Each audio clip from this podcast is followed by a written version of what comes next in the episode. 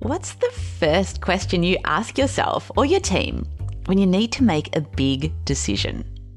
Do you double check your processes? Weigh out the pros and cons? Meetup CEO David Siegel wants you to ask one question before any others when it comes to important decisions.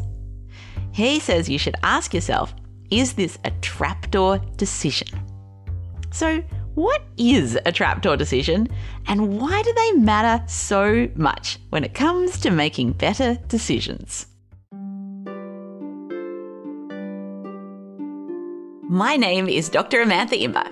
I'm an organisational psychologist and the founder of behavioural science consultancy Inventium, and this is How I Work, a show about how to help you do your best work. On today's My Favourite Tip episode, we go back to an interview from the past and I pick out my favourite tip from the interview. In today's show, I speak with David Siegel about trapdoor decisions, and we start with David telling me what on earth this type of decision is. My term that I tend to use when I talk to my teams is the idea of trapdoor decisions and non trapdoor decisions.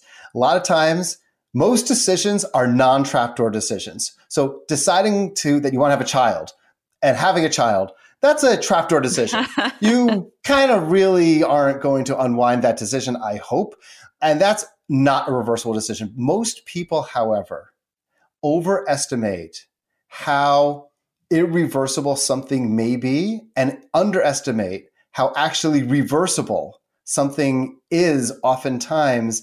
And you know, maybe not easily changed, but it certainly is more changeable than they may realize. Even a company strategy, which is so important for a CEO to, you know, to not delegate and to own, that again can be pivoted in many ways. So my first statement before going to delegation, which I will, is to say, don't assume that decisions are irreversible. Many decisions are very easily reversible it just may take a little bit of time. That's point one. My philosophy on delegation as a CEO is the following I hire functional experts who are all better than me in their functions. Our head of marketing knows a heck of a lot more about marketing than I do. And our head of content knows the same. Our head of product knows the same. Our head of technology knows the same around tech. So the reason I hire them because they are the experts. So if there is any area that is a decision to be made, that is a clear functional decision then that is 100% delegated all the time. Step one.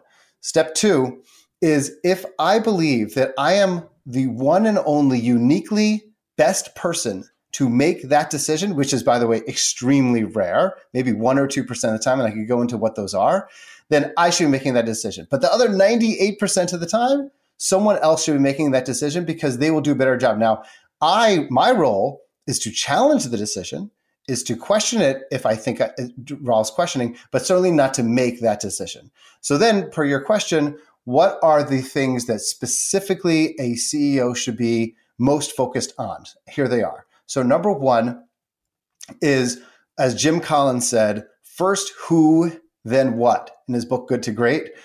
Focus on who is on the bus, who your executive team is, who are the people that are going to be leading the company underneath you, and make sure you have those right people.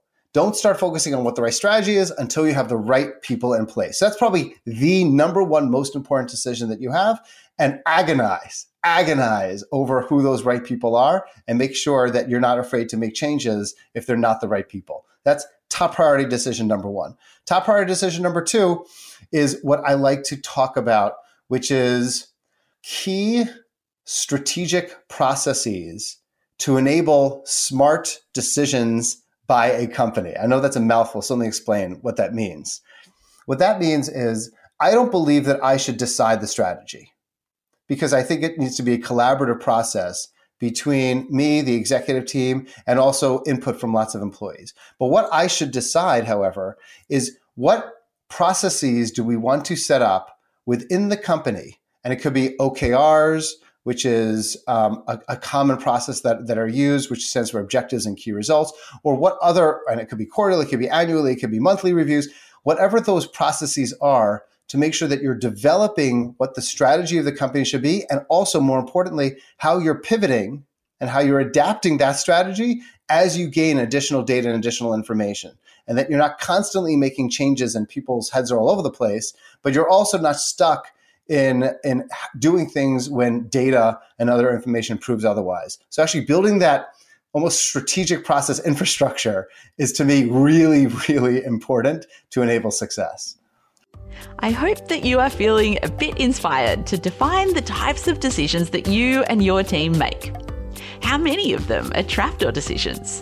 And if you manage other people, I wonder whether you could be delegating maybe a few more of your decisions to your team.